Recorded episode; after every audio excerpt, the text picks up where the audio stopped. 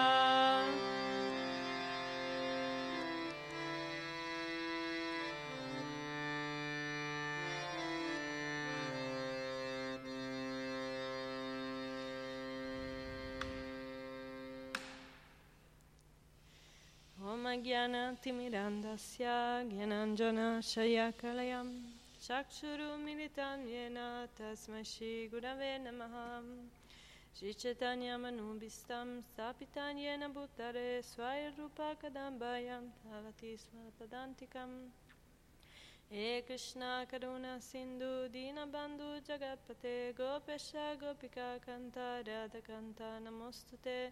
Sindhu Dina Bandhu Jagapate Gopesha Gopika Kanta Radha Kanta Namostute Tapta Kanchana Gorangi Radha Vrindavaneshwari Vrishabhanusute Devi Pranamami Hari Priye Vanchakalpatarubhya cha Kripa Sindhubhya eva cha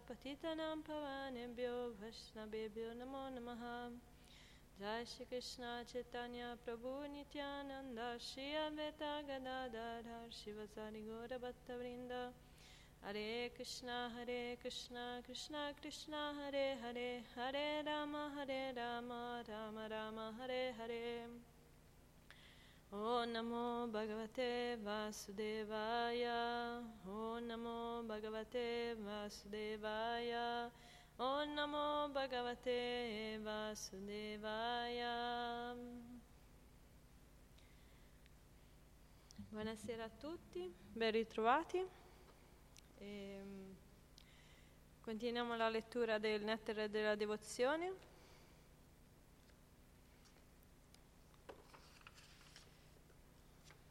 E siamo arrivati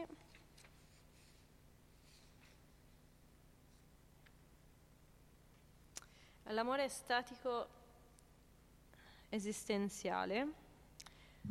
Siamo arrivati all'alterazione della voce. Quando Krishna salì sul carro di Akrura per andare a Mathura, Yashoda e tutte le gopi tentarono di fermarlo, bloccando la strada. In quel momento Radharani era così turbata che con voce fioca pregò Madre Yashoda di fermare Akrura. A Brahma si alterò la voce per la meraviglia. Lo Srimad Bhagavatam 10.13.64 afferma che dopo essersi prosternato davanti a Shri Krishna, Brahma rialzò le, eh, si rialzò e rivolse le sue preghiere al Signore con voce tremante. Lo Srimad Bhagavatam 10.29.30 descrive un'altra manifestazione di questo sintomo, visibile nelle gopi quando andarono da Krishna col vivo desiderio di danzare con lui. Ma quando Krishna chiese loro di tornare alle loro case, dai loro mariti, pare che esse si arrabbiassero molto e si rivolgessero a Krishna con voce alterata. Lo Srimad Bhagavatam 10.39.56 ci informa che anche la voce di Akrura si alterò per l'immensa felicità nel vedere dentro il fiume Yamuna tutti i pianeti Vaikunta. Quando Akrura capì che Krishna era Dio, la persona suprema, chinò il capo fino a toccare i piedi di loto del Signore e a mani giunte gli offrì alcune preghiere con voce tremante. Questo sintomo può anche essere provocato dalla paura. Un amico di Krishna lo lodò con queste parole. Amico mio, il tuo flauto era stato affidato al tuo servitore Patri, e quando io gli chiesi di restituirlo, lui si mise a parlare con voce alterata, diventando giallo in viso. Il tremito. Quando Krishna tentò di catturare il mostro Shanka, Radharani si mise a tremare di paura e quando Sahadeva, il fratello minore di, Arjuna, vide Shishupala che insultava Krishna con veemenza, si mise a tremare per la collera. La sofferenza fece anche tremare Radharani, che disse a una delle gopi: Non scherzare più con Krishna, questo truffatore, e digli per favore di non avvicinarsi più a me, perché lui è per noi fonte di continue sofferenze. Cambiamento di colore. Talvolta in seguito a un profondo abbattimento dovuto al comportamento di Krishna, il corpo assume un altro colore. A questo proposito le gopi rivolsero a Krishna queste parole. Caro Krishna, a causa del dolore di essere separati da te, tutti gli abitanti di Vrindavana hanno cambiato colore. Da allora Narada vede Vrindavana come un'isola bianca nell'oceano di, eh, di latte. Quando Krishna e Balaram erano presenti nell'arena di Kamsa, il corpo di quest'ultimo cambiò colore. Anche il viso di Indra cambiò colore quando vide Krishna che proteggeva tutti gli abitanti di Vraja, sollevando la collina Govardhana. Sotto l'effetto di una grandissima gioia, il corpo può diventare rosso, ma poiché queste trasformazioni sono molto rare, Shilarupa Goswami non approfondisce questo argomento. Le lacrime. Le lacrime possono essere causate dalla gioia, dalla collera o dalla separazione dal, dell'amato. Quando sono dovute alla gioia sono fredde, quando invece sono dovute alla collera diventano brucianti.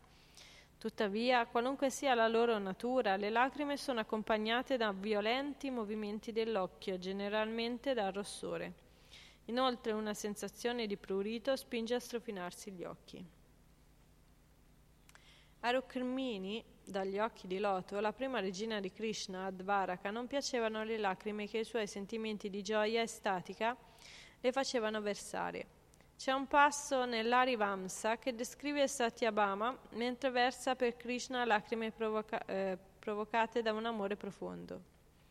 Bhima versò lacrime di collera quando vide Shishupala che insultava Krishna nell'arena del sacrificio Raja Suya. Bhima desiderava uccidere Shishupala immediatamente, ma poiché Krishna non gliene dava l'ordine, si infuriò e sentì un profondo risentimento. Come una sottile nuvola copre talvolta la luna, il suo sguardo si coprì di lacrime brucianti.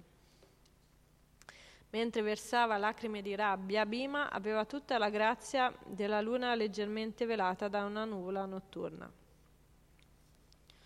Lo Sriman Bhagavatam 10.60-23 descrive meravigliosamente Rukmini bagnata da lacrime di tristezza. Mentre si intratteneva con Krishna, Rukmini fu improvvisamente assalita dalla paura di essere separata da lui e si mise a grattare il suolo con le unghie dei piedi, simili ai petali rossi del fiore di loto. Le lacrime che versava scioglievano il mascara nero dei suoi occhi e scivolavano giù, annerivano il suo petto coperto di cuncuma. Rukmini era così addolorata che la voce le si spezzò in gola. La devastazione. La persona in cui si manifestano simultaneamente sentimenti di gioia e di tristezza cade in una confusione tale che non sa più come agire. Questo stato è detto pralaya o devastazione. In questa condizione di pralaya una persona può cadere al suolo e manifestare tutti i sintomi dell'amore statico. Quando le gopi che cercavano Krishna lo videro uscire all'improvviso dai, bosche- dai boschetti, rimasero sbalordite e quasi pe- persero conoscenza. In quella condizione le gopi erano molto belle. Questo è un esempio di devastazione nella gioia, o pralaya. Si trovano anche esempi dove la, il praya, pralaya si manifesta nella tristezza. Nel Srimad Bhagavatam 10, 39, 15 Sukadeva Goswami dice al re Parikshit O quando le gopi non, non erano con Krishna, si immergevano in una meditazione così profonda su di lui che tutti i loro senti, eh, sensi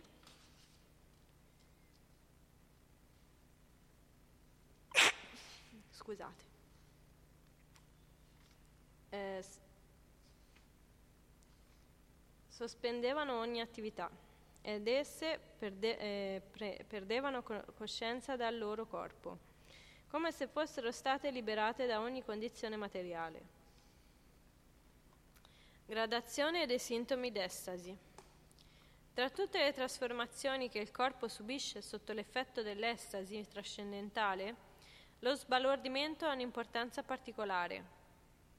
Infatti, secondo la forza di questo sentimento, l'energia vitale si trova più o meno disturbata e a causa di questa condizione le altre manifestazioni di amore statico subiscono alcune alterazioni.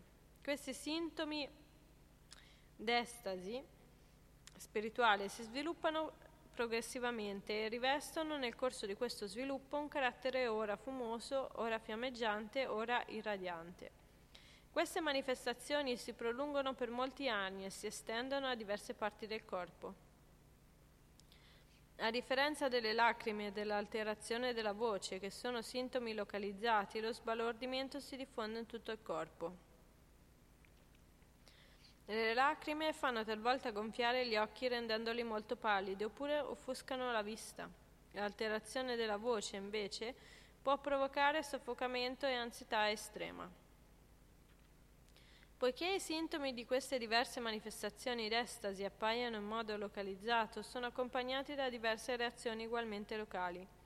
Così quando la voce, subendo un'alterazione, si strozza nella gola, può produrre una specie di gra sonoro questo suono e altri di natura simile strozzano la voce e accompagnati da un'estrema angoscia possono manifestarsi in modi diversi.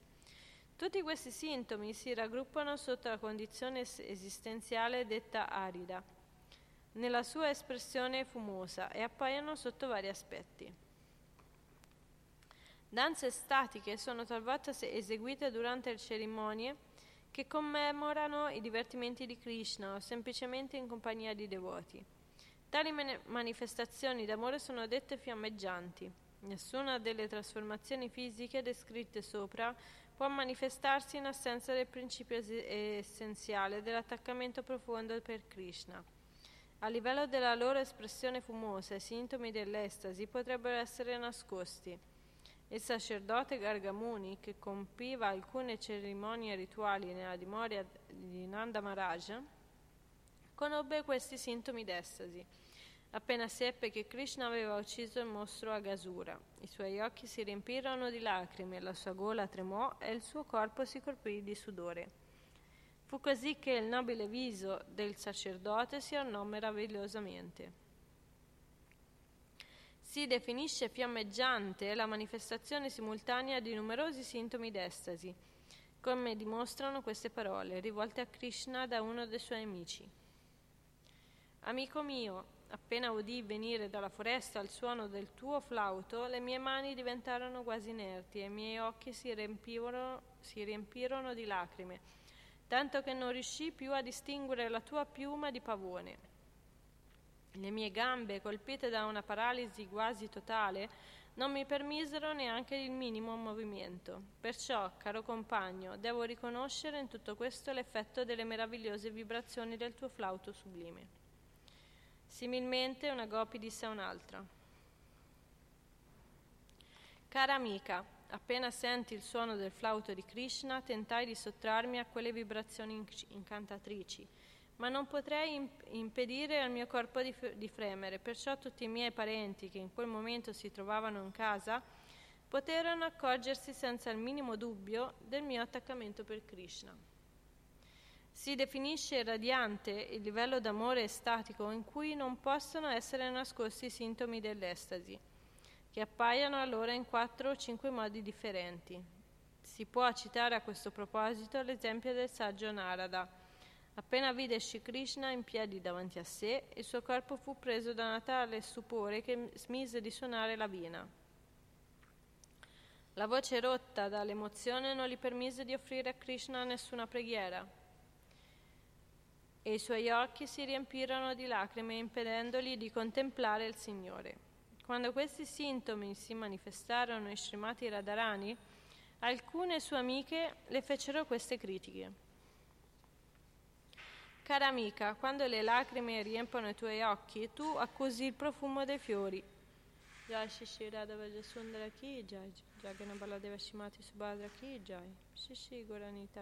Jai. E quando i peli si rizzano sul tuo corpo, tu accusi la freschezza dell'aria. Tu maledici anche la tua passeggiata nella foresta accusandola di aver reso immobili le tue gambe. Ma la tua voce tremante rivela che la causa di questi mali è ben altra, è solo il tuo attaccamento per Krishna. Srila Rupa Goswami sottolinea che quando i vari sintomi dell'estasi si manifestano in modo accentuato, la condizione del devoto può essere definita molto irradiante. Un esempio di questa condizione ci è dato dalle parole rivolte a Krishna da uno dei suoi amici. Caro Pitambara, afflitti per la tua assenza, tutti gli abitanti di Goloka, Vrindavana, ora sono coperti di sudore e si esprimono eh, il loro dispiacere con vari discorsi e i loro occhi sono inondati di lacrime. In realtà tutti si trovano nella più profonda confusione c'è una manifestazione suprema dell'amore statico che si chiama Mahabhava. Questa manifestazione poteva apparire solo nella persona di Radharani, ma in seguito, quando Sri Chaitanya Mahaprabhu apparve col desiderio di gustare i sentimenti provati da Radharani, tutti i sintomi del Mahabhava si manifestarono in lui. Shirupa Goswami spiega che il Mahabhava è l'espressione più irradiante dei sentimenti d'amore statico. Egli approfondisce ulteriormente l'analisi delle manifestazioni dell'amore statico dividendole secondo quattro ordini chiamati Sadvikambasa. Accade a volte che anche alcuni impersonalisti estranei al servizio di devozione mostrino questi sintomi d'estasi, che però non sono accettati come manifestazioni reali, ma solo come riflessi. A Varanasi, per esempio, città considerata sacra dagli eruditi impersonalisti, Può succedere di vedere un sannyasi che scoppia in lacrime all'ascolto delle glorie del Signore. Alcuni impersonalisti cantano anche il mantra Hare Krishna, accompagnano i loro canti con danze, con danze, ma il loro scopo non è quello di servire il Signore, bensì di fondersi in Lui. Perciò Rupa Goswami insegna che anche se vediamo apparire sul corpo dell'impersonalista gli effetti di questo canto, non dobbiamo considerarli come il sintomo di un attaccamento reale, ma piuttosto come semplici riflessi simili a quelli del sole che un pezzo di vetro levigato fa brillare in una stanza buia. Ciò nonostante il canto del mantra Hare Krishna è così sublime e potente che alla fine farà sciogliere anche il cuore degli impersonalisti. Talvolta si può notare che i più fermi logici in cui non si trova alcuna traccia di devozione e che non hanno alcuna vera comprensione delle glorie sublimi del Signore, quando si riuniscono per ascoltare il canto delle glorie di Krishna, sembrano sciogliersi in estasi e piangono. Un devoto si rivolge al Signore con queste parole. Caro Mukunda, non riesco a descrivere in modo adeguato le glorie dei tuoi divertimenti. Essi sono così sublimi che anche un non devoto se ascolta il racconto delle tue gloriose attività, si sente commosso, piange e comincia a sentire brividi. I non devoti non si fondano veramente nell'estasi perché il loro cuore è estremamente duro, ciò non toglie però che le glorie del Signore esercitano un'influenza tale che a volte fanno piangere persino i non devoti. Si verifica talvolta che un non devoto, privo di qualsiasi sentimento sincero per Krishna e incurante dei principi regolatori del servizio di devozione, riesca con la pratica a fare mostra di sentimenti devozionali e anche a piangere in un'assemblea di devoti. Tuttavia questi sintomi non sono vere manifestazioni di amore statico. A dire il vero, si tratta solo di una pratica eh, simulata. Sebbene non sia affatto necessario descrivere questi semplici riflessi d'estasi, Rupa Goswami cita qualche esempio di queste manifestazioni dove non si trova alcuna vera espressione devozionale. Capitolo 29 Manifestazioni d'amore per Krishna Alcuni sintomi fisiologici sono la manifestazione di un amore statico sconvolgente. Viyabhichari Bhava.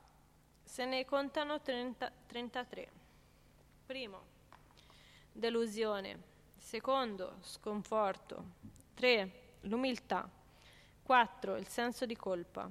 5 la stanchezza, 6 l'ebbrezza, 7 l'orgoglio, 8 il dubbio, 9 la paura, 10 l'emozione profonda, 11 la pazzia, 12 l'amnesia, 13 la malattia, 14 la confusione, 15 la morte, 16 la pigrizia, 17 l'inerzia, 18 la timidezza, 19 la simulazione dei sentimenti, 20 il ricordo, 21 la disposizione al ragionamento, 22 l'ansietà, 23 la riflessione, 24 la costanza, 25 la felicità, 26 l'impetuosità, 27 la violenza, 28 l'arroganza, 29 l'invidia, 30 l'impudenza, 31 le vertigini, 32 il sonno, 33 la vivacità. La delusione. Un senso di delusione appare quando colui che è costretto a compiere azioni proibite o è impedito ad agire in modo conveniente si sente invadere dal rimorso e dal disonore. Colui che prova un simile delusione è preso dall'angoscia, piange, prova un sentimento di umiltà, vede cambiare il colore del corpo e respira pesantemente. Quando sembrava che Krishna fosse annegato nelle acque avvelenate della Yamuna, mentre puniva il serpente Kalia, Nanda Maharaj si rivolse così a Yashoda Devi. Cara sposa, Krishna è scomparso sotto le onde. A che serve dunque mantenere in vita i nostri corpi contaminati dal peccato? Entriamo anche noi nelle acque avvelenate della Yamuna e riscattiamo così le colpe commesse nel corso della nostra vita. Questo è un esempio di emozione violenta che il devoto può provare sotto l'effetto di una profonda delusione. Quando Krishna lasciò Vrindavana, Subala, suo intimo amico, decise di fare altrettanto Mentre lasciava quei luoghi, Subala pensava che senza Krishna Vrindavana non offriva più alcuna gioia. Simile all'ape che lascia un fiore privo di nettare, Subala lasciò Vrindavana quando non trovò più in essa alcun piacere trascendentale. Nel Dana Keli Kaumudi, Srimati Radharani si rivolge a una delle sue amiche con queste parole. Cara amica, se non posso ascoltare il racconto delle gloriose attività di Krishna, è meglio che diventi sorda. E poiché ora non posso contemplarlo, sarebbe senz'altro meglio che io fossi cieca. Manifestazione d'amore per Krishna. Questo è un esempio di delusione causata dall'assenza di Krishna. C'è un passo de- nell'Arivamsa in cui Satyabhama, una delle regine di Krishna, Dvaraka, rivolgendosi al marito, dice Caro Krishna, da quando ho sentito Narada che lodava Ruk- Rukmini davanti a te, ho capito che ormai è inutile parlare di me. Questo è un esempio di delusione generata dalla gelosia.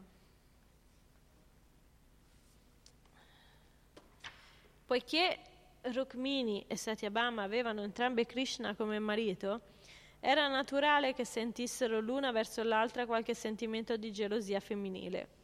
Satyabhama si sentì dunque delusa dall'ascolto delle glorie di Rukmini. Si trova nello Sriman Bhagavatam 10.51-47 il verso che segue. Oh Krishna, non posso dire che soltanto gli altri sprofondano nell'esistenza materiale, poiché io sono immerso più di tutti in un con- concetto errato dell'esistenza, centrato sul corpo. La mia famiglia, la mia casa, mia moglie, le mie ricchezze, le mie terre e il mio regno sono per me fonte di grandissime preoccupazioni. In realtà vivere in un simile ambiente materiale ha provocato in me una, fol- una follia tale che ora penso di avere inutilmente sprecato la mia vita. Questo è un esempio di delusione generata dallo sconforto. Secondo Bharata Muni, una simile delusione sarebbe di cattivo augurio, ma altri saggi eruditi la pongono tra i sentimenti neutri e precisano che essa alimenta l'amore statico. Lo sconforto. Questo sentimento si manifesta in colui che vede fallire gli sforzi per raggiungere lo scopo che si era prefissato, o non ottiene alcun risultato dalle sue azioni presenti, o deve affrontare una situazione pericolosa, oppure è assalito da un senso di colpa. Prigioniera del suo sconforto, questa persona diventa inquisitrice, pensierosa, triste, piena di rimpianti, respira a fatica, cambia colore e sente la bocca seccarsi. Un devoto anziano si rivolge a Krishna con queste parole. O Krishna, uccisore del demone Aga, gli anni hanno tolto ogni vitalità alle mie membra. Non posso più parlare con grande eloquenza, la mia voce trema, la mia mente si indebolisce e ho spesso vuoti di memoria. Ma tu, amato Signore, sei simile al chiaro di luna. Così il mio unico vero dispiacere è di non aver fatto progressi nella coscienza di Krishna durante la mia vita, per non aver saputo gustare il tuo beneficio, il tuo beneficio benefico fulgore, scusate. Questo esempio illustra un sentimento di sconforto che trae origine dal fatto di non aver potuto raggiungere lo scopo desiderato. Un devoto disse, questa notte ho sognato di raccogliere fiori diversi in un giardino per fare una ghirlanda che desideravo offrire a Krishna. Ma la mia sfortuna è così grande che all'improvviso il mio sogno svanì senza che io potessi realizzare il mio desiderio. In questo esempio il devoto si rattrista per non aver potuto adempiere i suoi doveri. Vedendo che suo figlio adottivo Krishna si trovava in difficoltà nell'arena sacrificale di Kamsa, Nanda Maharaj esclamò Che disgrazia non aver saputo tenere mio figlio chiuso a chiave in una stanza. Purtroppo gli ho permesso di venire a Matura ed eccolo ora alle prese col mostruoso elefante Kuvalaya. È come se l'ombra della terra valesse, eh, velasse la luna di Krishna. In questo esempio il sentimento di sconforto trae origine da una situazione pericolosa. Nello Srimad Bhagavatam 10, 14, 9 si trovano queste parole di Brahma. O Signore, Guarda la mia impudenza, tu sei Dio, la persona originale, l'illimitato, l'anima suprema, il maestro delle più perfette energie illusorie. Guarda solo come sono impudente, volevo ris- eh, sostituirmi a te con la mia potenza personale, così piccola ma da cui traggo tanto orgoglio. Come un semplice scintilla non può nulla davanti a un fuoco ardente, così la mia potenza illumi- illusoria non ha potuto opporsi alla tua energia illusoria superiore. Eccomi qui. Dunque, il più deriso è anche il più inutile tra gli esseri. Queste parole di Brahma mostrano uno sconforto nato dal senso di colpa in seguito a, eh, in seguito a un'offesa commessa. L'umiltà. L'umiltà nasce da un senso di debolezza prodotta dalle sofferenze, dalla paura o da un'offesa commessa. Si diventa allora loquaci, pieni di ansietà, inattivi, il cuore si, me- immiserisce e la mente si contamina. Lo Srimad Bhagavatam 10.51-57 riporta queste parole del re Muchukunda. O Signore, le colpe che ho commesso in passato sono oggi per me la causa di continui dispiaceri. I miei desideri non fanno costante, eh, non i miei desideri mi fanno costantemente soffrire, eppure i miei sensi non si stancano mai dei piaceri materiali. Ma ora, in un modo o nell'altro, la tua grazia mi accorda sollievo e questo per aver preso rifugio ai tuoi piedi di loto, che sono sempre liberi dallo sconforto, dalla paura e dalla morte. O, sostegno, o sostegno sovrano, maestro sovrano, anima suprema, ti prego, proteggimi perché tante preoccupazioni mi opprimono. Questo è un sentimento di umiltà che nasce da una grande sofferenza legata all'esistenza materiale. Mentre era minacciata dal Brahmastra di Ashvattama, Uttara ebbe paura di perdere il bambino che portava nel grembo. Maharaj Parikshit e subito si abbandonò a Krishna. Signore, ella disse, non importa di essere uccisa da Brahmastra di Ashvattama, ma ti prego, salva mio figlio. In questo esempio l'umiltà è suscitata dalla paura. Lo Srimad Bhagavatam 10.14.10 riporta queste parole di Brahma. O infallibile, Sono nato sotto l'influenza della passione e mi sono inorgoglito per aver creato l'universo materiale. Il mio orgoglio, simile alle più dense tenebre, mi ha reso così cieco che ho creduto di potermi misurare con te, la persona suprema. E sebbene io sia considerato il creatore dell'universo, o oh amato Signore, sono eternamente il tuo servitore. Perciò ti prego, mostrati sempre consapo- compassionevole verso di me e accordami il tuo perdono. Queste parole di Brahma ricevono un sentimento di umiltà nato da un'offesa. L'umiltà può anche avere origine dalla timidezza, per esempio quando Krishna rubava i vestiti delle gopi che si bagnavano su un fiume. Esse lo supplicarono di non commettere una simile ingiustizia nei loro confronti. Caro Krishna, sappiamo che tu sei il figlio di Nanda Maharaj e che sei il più amato in tutta Vrindavana. Certamente anche noi ti vogliamo molto bene, perciò dunque ci maltratti in questo modo? Restituiscici i nostri vestiti, non vedi come stiamo tremando dal freddo? Questo sentimento di umiltà deriva dal fatto che essi si, tro- si trovavano nudi davanti al Signore. Il senso di colpa. Il senso di colpa deriva dai sentirsi responsabili di un errore commesso. Un giorno Srimati Radharani stava facendo del formaggio fresco per Krishna. Mentre era intenta alla sua opera, i braccialetti di, piace- di pietre preziose le giravano intorno ai polsi e lei cantava il suo cantava il santo nome di Krishna, ma all'improvviso le venne questo pensiero. Sto cantando il santo nome di Krishna con il rischio di farmi sentire dai miei parenti. Nitai suocera, mia suocera e mia cognata. A questo pensiero Radharani fu presa da una viva inquietudine. In questo esempio la devozione per Krishna suscita un senso di colpa. Un altro giorno Srimati Radharani dal dolce sguardo entrò nella foresta per cogliere dei fiori e fare una ghirlanda da offrire a Krishna. Mentre coglieva i fiori fu assalita dalla paura e se qualcuno l'avesse vista in quel momento, allora fu sopraffatta dalla fatica e dalla debolezza. Così si manifesta il senso di colpa che accompagna un'attività compiuta per Krishna.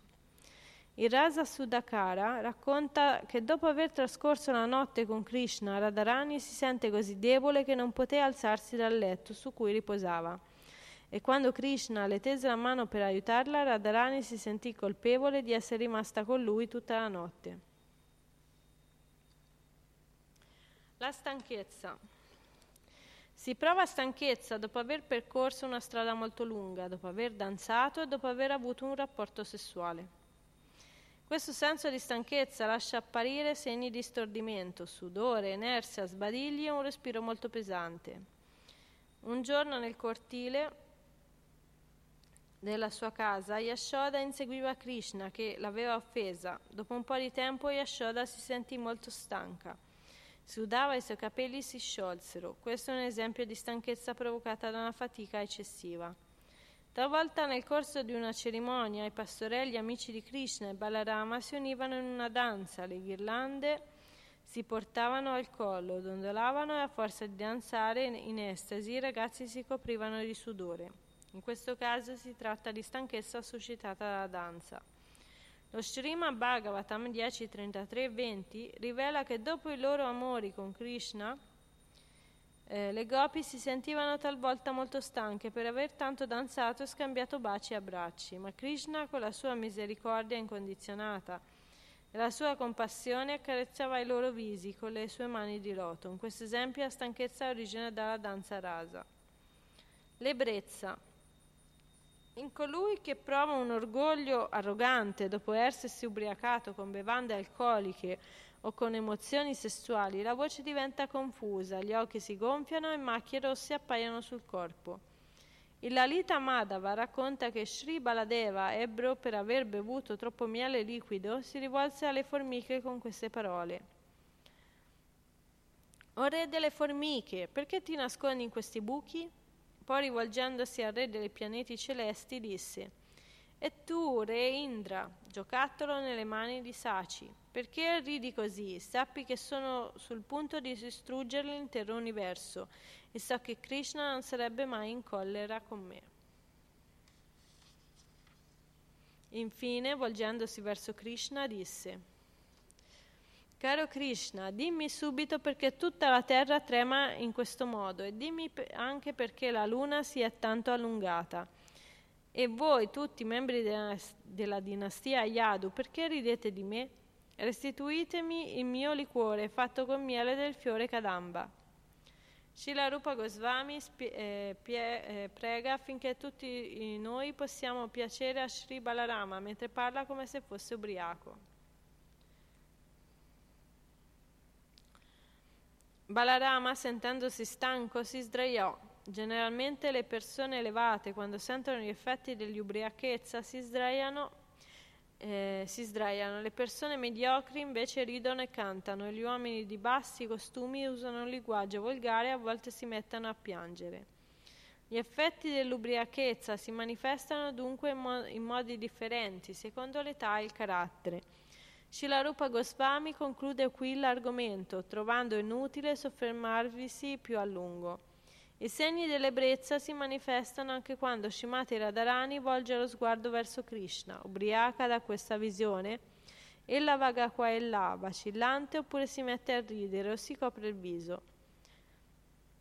A volte dice parole senza senso, altre volte si mette a implorare le sue amiche gopi. Queste ultime, vedendo in Radharani questi sintomi di ebbrezza, dicono tra loro: Guardate quanto Radharani si ubriaca alla vista di Krishna. Questo è un esempio di amore statico impregnato di ebbrezza. L'orgoglio e manifestazioni dell'orgoglio che accompagnano l'amore statico possono nascere dal fatto di possedere immense ricchezze una grande bellezza fisica, un'abitazione di gran classe o anche del fatto di aver realizzato un ideale caro al proprio cuore. Si definisce orgoglioso anche colui che rimane indifferente davanti alla mancanza di considerazione verso la propria persona. Bival Mangala Thakura disse O Krishna, tu mi lasci ora sfuggendo al mio abbraccio, ma rimarrò stupito della tua forza solo quando saprai fuggire dal più profondo del mio cuore dove ti tengo prigioniero. Questo esempio illustra un sentimento d'orgoglio ne- nell'amore statico per Krishna. Una volta, durante la danza rasa, dopo che Radharani ebbe abbandonato il cerchio della danza e Krishna stava per andare a cercarla, una gopi gli rivolse queste parole. Caro Krishna, tu sei certamente stato molto gentile a servire la forma della nostra cara Srimati Radharani.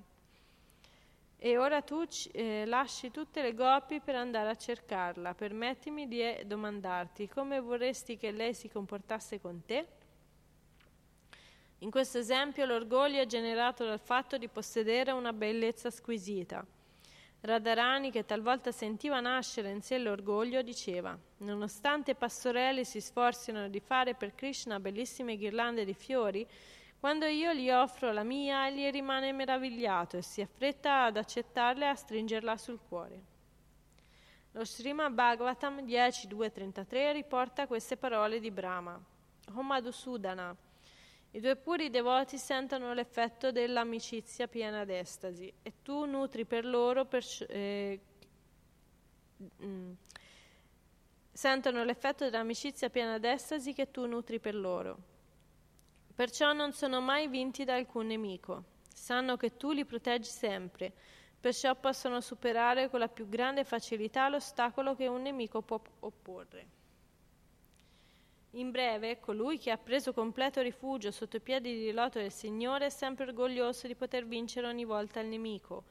Un tessitore di matura rivolse a Krishna queste parole. Caro re di Brindavana, sono così orgoglioso di ricevere la tua misericordia che non attendo neppure quella che potrebbe conferirmi il Signore di Vaikunta. Questa misericordia tanto ricercata da num- numerosi saggi assorti in profonde meditazioni. Infatti, sebbene gli yogi e grandi saggi meditano su Vishnu, che risiede a Vaikunta, un devoto di Krishna, a causa del suo orgoglio spirituale, non darà molta importanza a questa meditazione. Per questo sentimento deriva dal fatto di aver raggiunto Krishna, il fine supremo dell'esistenza. Il dubbio. Mentre Brahma si preparava a partire, conducendo con sé la mucche, i vitelli e gli amici di Krishna, improvvisamente cominciò a dubitare dell'opportunità del suo furto e a gettare in tutte le direzioni il suo sguardo multiplo. Infatti, essendo dotato di quattro teste, Brahma ha otto occhi. Questo è un esempio di amore statico nel dubbio, quest'ultimo provocato dall'atto di rubare.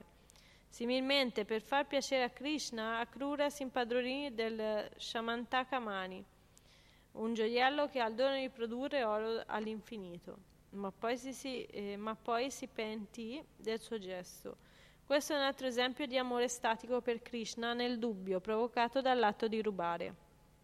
Anche Indra, il re dei pianeti celesti, che aveva fatto cadere sulla terra di Vraja una pioggia torrenziale, fu assalito dal dubbio che gli oscurò il viso quando gli fu consigliato di abbandonarsi ai piedi di loto di Krishna. La paura. Si dice che una persona prova paura quando ha il cuore turbato da un fulmine che, sco- che solca il cielo, da un animale feroce o da un rumore tumultuoso. Questa persona cerca allora rifugio in ciò che potrebbe garantirle una qualsiasi forma di sicurezza. Quando si è in preda alla paura, i peli si rizzano e il corpo comincia a tremare. Si possono anche commettere errori e le membra possono rimanere paralizzate per lo stupore. Si trovano nel Padyavali le seguenti parole. Amico mio, mi, riemp- mi riempio di una grande inquietudine al pensiero che Krishna abiti nella, religio- nella regione di Mathura, ormai resa demoniaca da Kamsa, il re dei demoni. Questo è un esempio in cui si teme un pericolo per Krishna sotto l'effetto dell'amore statico. Quando il demoniaco Vrahasura entrò in Vrindavana sotto forma di un toro minaccioso, le gopi furono colpite da una forte paura. Profondamente turbate, esse si misero ad abbracciare gli alberi Tamala. Questo fatto denota un sentimento di paura suscitato dalla presenza di un animale feroce e in cui la vittima, animata da amore statico, cerca rifugio nel ricordo di Krishna. Similmente, quando madre Yashoda sentiva gridare gli sciacalli nella foresta di Vrindavana, sorvegliava il piccolo Krishna con raddoppiata attenzione. Questo è un altro esempio di paura carica di amore statico per Krishna e provocata da un urlo stridente. Queste diverse mh, mm, forme di apprensione differiscono leggermente dalle abituali manifestazioni di paura. Colui che ha paura continua ad avere la, la nozione del tempo, ma quando la paura è di origine statica non c'è posto per questa nozione. L'emozione profonda. L'emozione può essere provocata da qualcosa di molto piacevole o di molto spiacevole. Può essere suscitata anche da un incendio, da un vento impetuoso, da una pioggia torrenziale, da uno sconvolgimento naturale, dalla vista di un grande elefante o dalla vista di un nemico. Quando l'emozione è provocata dal fatto di vedere una cosa molto piacevole, si parla con un linguaggio vivo, ornato di parole gentili. Quando invece è suscitata dalla vista di una cosa molto spiacevole, dà origine ai lamenti. Per esempio, durante un incendio l'emozione ci spinge a sottrarci alla minaccia delle fiamme. Sotto la sua influenza il corpo è scosso da tremiti e gli occhi si chiudono per il terrore e si riempiono di lacrime. Colui che è assalito dall'emozione a causa di un vento impetuoso affretta il passo e si stropiccia gli occhi. Sotto la pioggia l'emozione fa prendere un ombrello e fa con- contrarre la membra. L'emozione causata da uno sconvolgimento improvviso fa impallidire il viso, fa tremare il corpo e fa, ri- e fa rimanere attoniti. Colui che alla vista di un elefante preso da emozione eh, trasalisce mostra diversi segni di paura, a volte continua a gettare dietro di sé sguardi di apprensione. Agitata dalla presenza di un nemico, una persona si mette alla ricerca di un'arma micidiale o teme, o teme di fuggire o tenta di fuggire, scusate. Quando Krishna torna dalla foresta di Vrindavana, madre Yashoda prova un'emozione così forte nel vedere suo figlio che il latte le gocciolava dal seno. In questo esempio l'emozione è suscitata dalla presenza di una persona cara. Nello Srimad Bhagavatam 10.23.18 Sukadeva Goswami rivolge a, Marab, a Maharaj Parishit queste parole. Amato Re, le mogli di Brahmana erano molto attratte a glorificare Krishna e avevano sempre sperato ardentemente che si presentasse loro l'occasione di vederlo. Così quando seppero che Krishna non era lontano, ansiose di incontrarlo, lasciarono immediatamente la loro casa. Questo esempio illustra un'emozione provocata dalla presenza di una persona amata. Quando Puttana, la strega demoniaca, si accasciò al suolo dopo essere stata uccisa da Krishna, madre Yashoda rimase attonita e con voce rotta dall'emozione disse: Oh, ma che succede? Quando vide Krishna, l'oggetto del suo amore, che giocava sul petto senza vita della strega, Madre Yashoda, comportandosi in modo incoerente, sotto l'effetto dell'emozione, si mise a vagare qua e là. In questo esempio l'emozione è suscitata da una scena orribile. Quando Krishna sradicò i due alberi Arjuna e Yashoda sentì il, frago- il fragore della loro caduta, l'emozione si impadronì di lei e la immerse in una tale confusione che, la, che ella rimase con lo sguardo fisso verso l'alto, incapace di qualsiasi movimento. Questo fatto sottolinea l'emozione provocata da un rumore tumultuoso. Quando scoppiò un incendio nella foresta di Vrindavana, i pastori si riunirono e disperatamente pregarono Krishna di proteggerli. Questa è l'emozione causata da un incendio. Trinivarta, il mostro dalla forma di tornado, un giorno rapì Krishna e lo fece volteggiare nell'aria insieme con alcuni grossi alberi. Non trovando più suo figlio, Madre Yashoda fu così turbata che si, si mise a vagare qua e là. Questa emozione è suscitata da un vento impetuoso.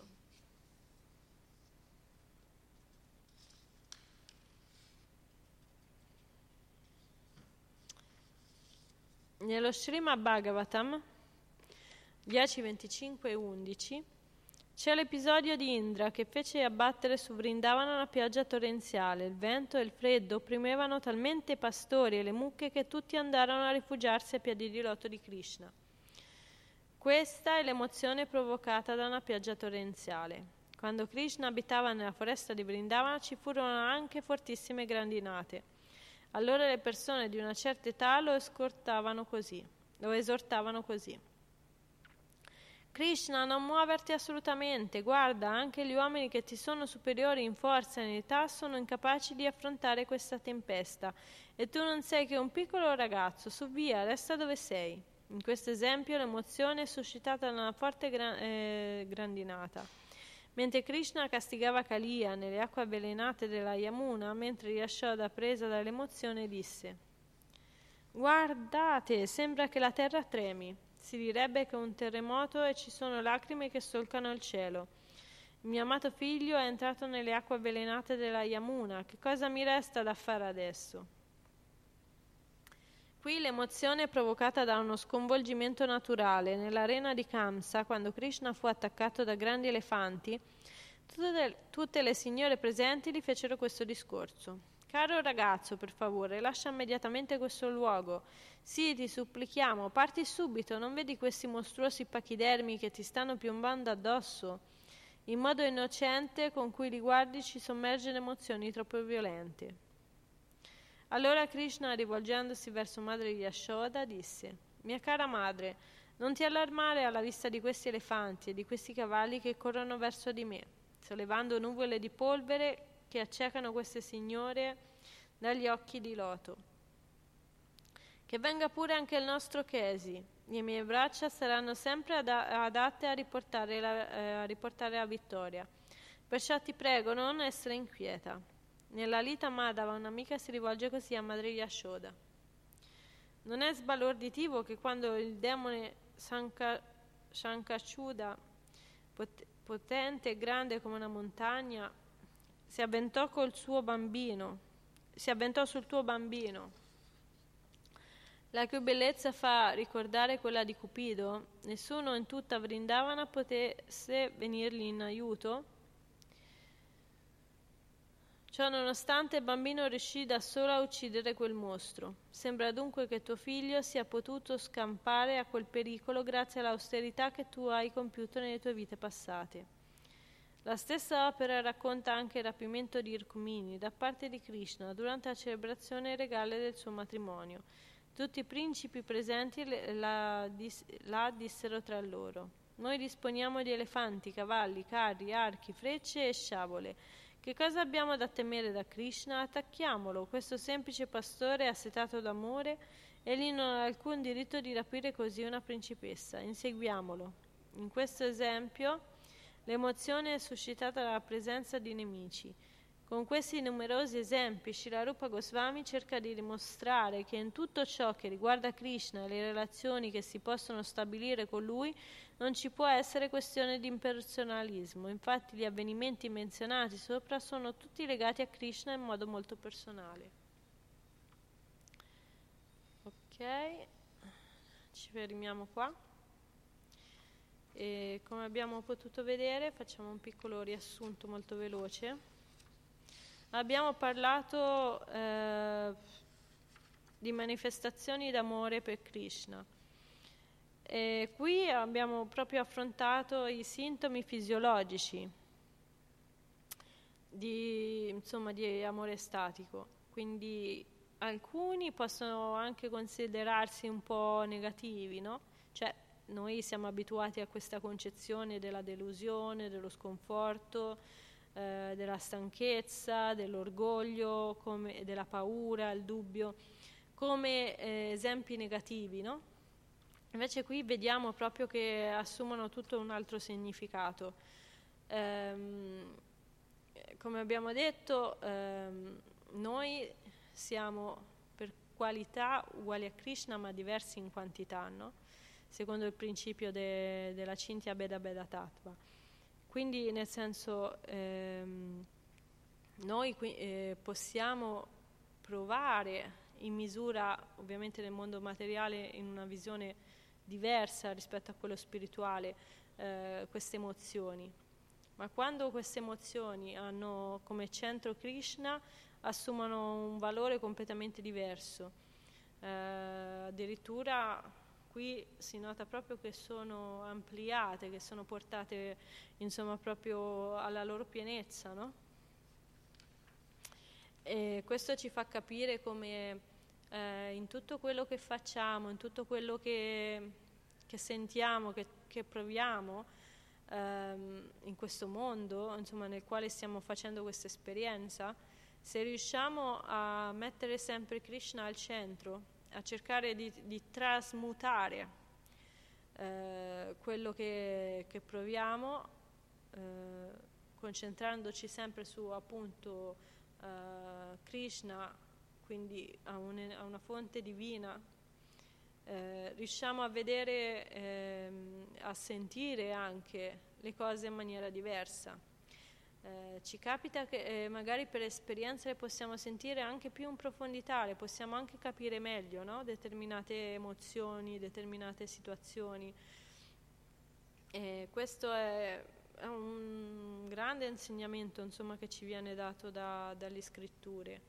Um, appunto, il Bhatti Yoga non è solo all'interno di un tempio, non è solo cantare i giri, eh, sì, quella è una forma di servizio devozionale, però ehm, il nostro vero scopo, quello che insomma ci prepariamo a fare per tutta una vita, è sempre tenere Krishna, ehm, la nostra attenzione concentrata su Krishna e non deviare mai da questo.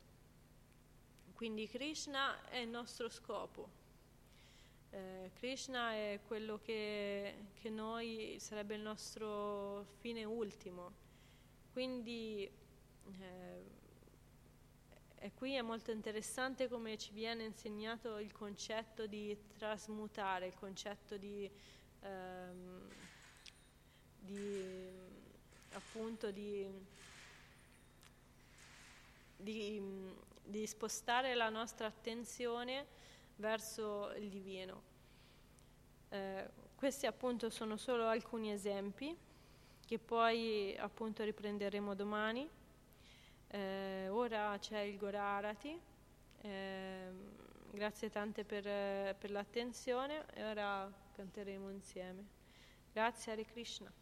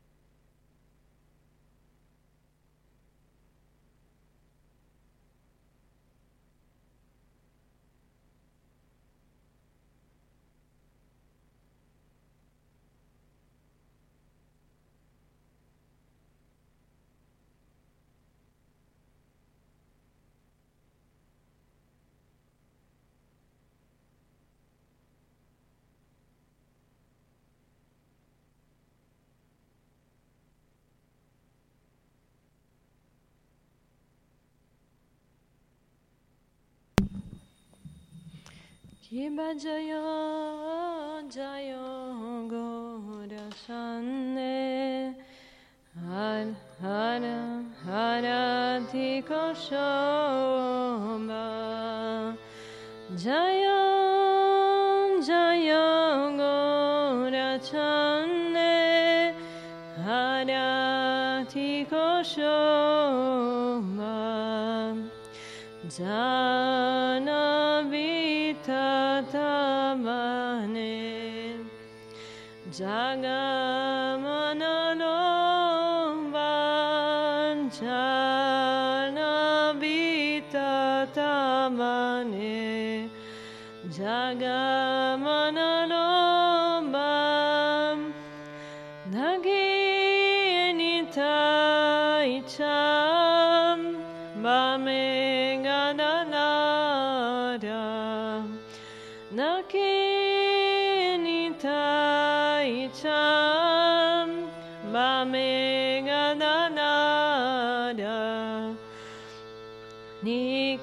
Nikate Avetashini. Vasa Chatrananya Nikate Avetashini. Vasa Chatrananya Musiya Chengora Cham. Ratna Shimasane Musiya Chengora Cham Ratna Shimasane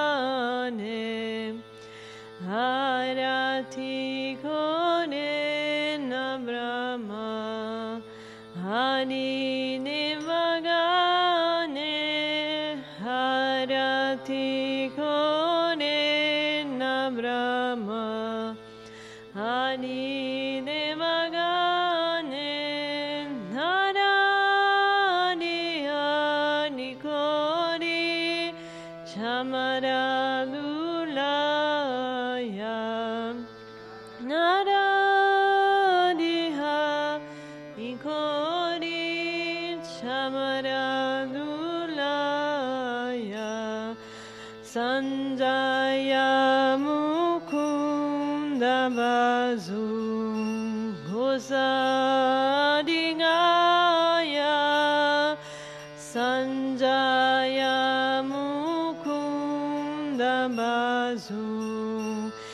sun.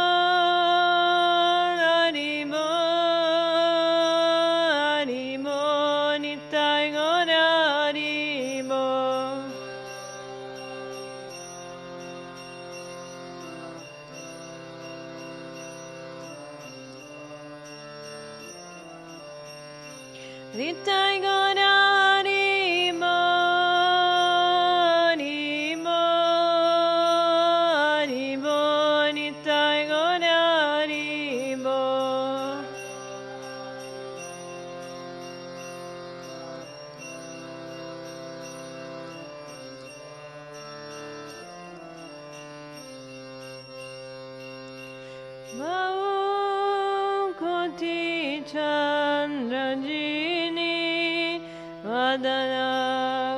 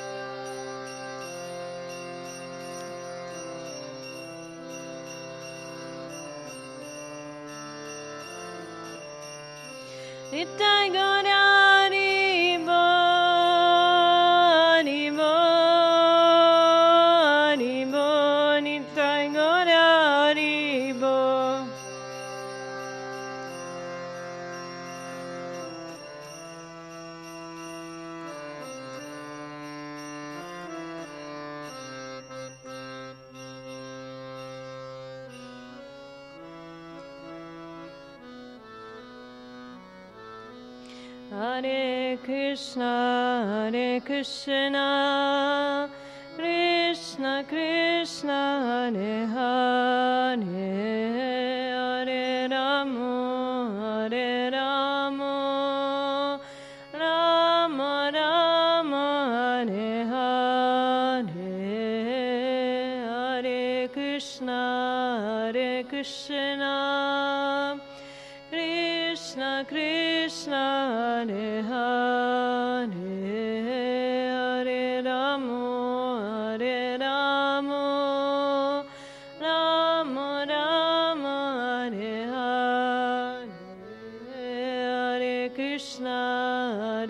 Krishna,